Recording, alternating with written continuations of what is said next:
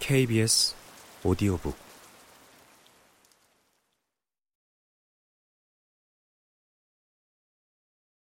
도망친 곳에서 만난 행복.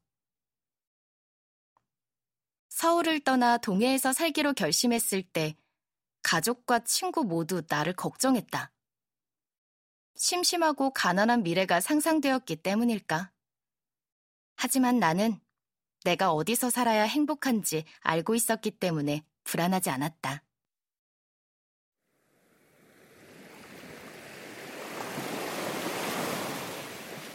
느리고 고요하며 언제든 바다의 품에 푹 빠져 있을 수 있는 동해는 내가 살아가기에 알맞은 곳이었다. 동해에서 살면서 깨달은 건 환경이 바뀌면 마음도 달라진다는 것이다. 삼터뿐 아니라 어울리는 사람, 자주 가는 공간, 매일 보는 책과 영상도 환경이 될 수 있다. 어떤 사람에게는 환경이 그리 중요하지 않을 수도 있다.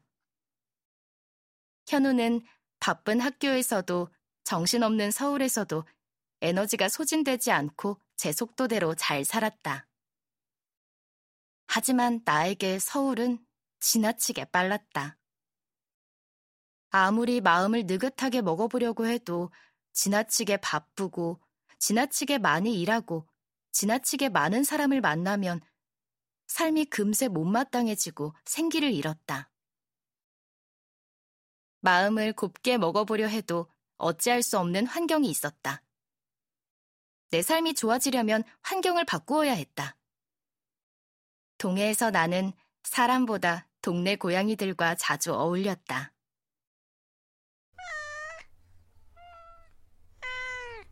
어느 날 마당으로 찾아온 고양이가 내 무릎으로 폴짝 뛰어오르더니 이내 드릉드릉 코를 골며 낮잠을 잤다.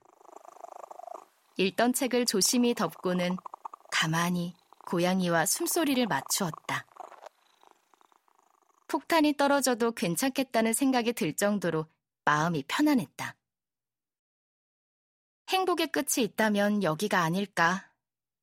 그저 지금으로 충분했다. 나는 마음의 빨간불이 켜질 때마다 도망쳤고 그 덕에 좀 살만해졌다. 그래서 질문을 주신 분께 이렇게 답했다. 환경을 바꿔보는 것도 한번 생각해보면 어떨까요? 나를 힘들게 만드는 환경으로부터 도망치는 것이 제가 먼저 한 일이에요. 환경의 변화가 있지 않은 이상 마음을 어찌 해보려는 것도 한계가 있더라고요. 나를 좋은 환경에 두는 것도 나를 보살피는 하나의 방법이에요.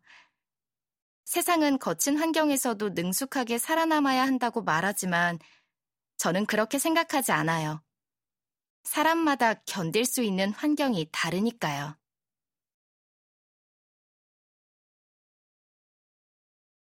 파도가 치지 않는 곳은 없으니까.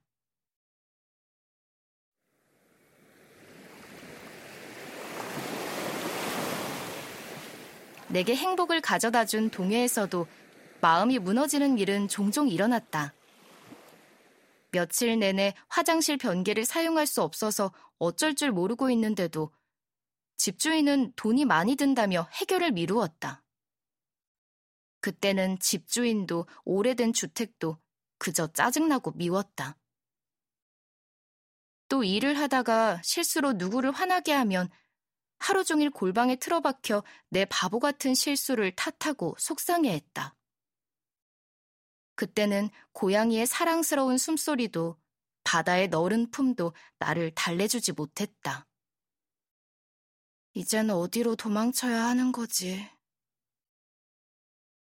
더 이상 도망칠 곳이 없었다.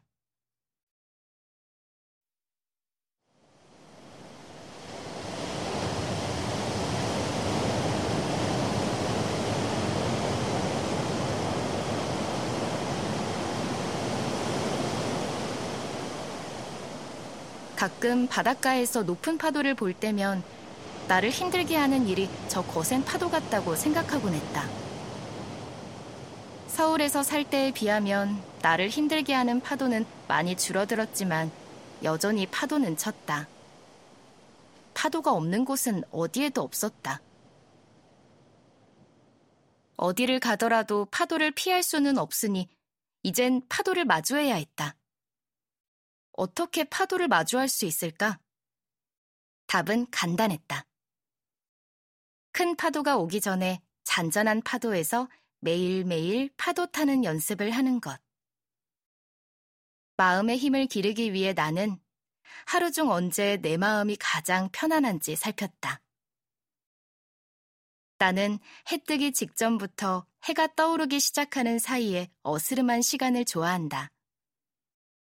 어두컴컴한 밤에는 불안한 생각이 꼬리에 꼬리를 물고 이어지는데 환한 아침에는 나를 괴롭혔던 불안도 잠잠해져서 조금 다르게 생각해 볼 수 있기 때문이다. 그래서 나는 조금 더 일찍 자고 조금 더 일찍 일어나기로 했다.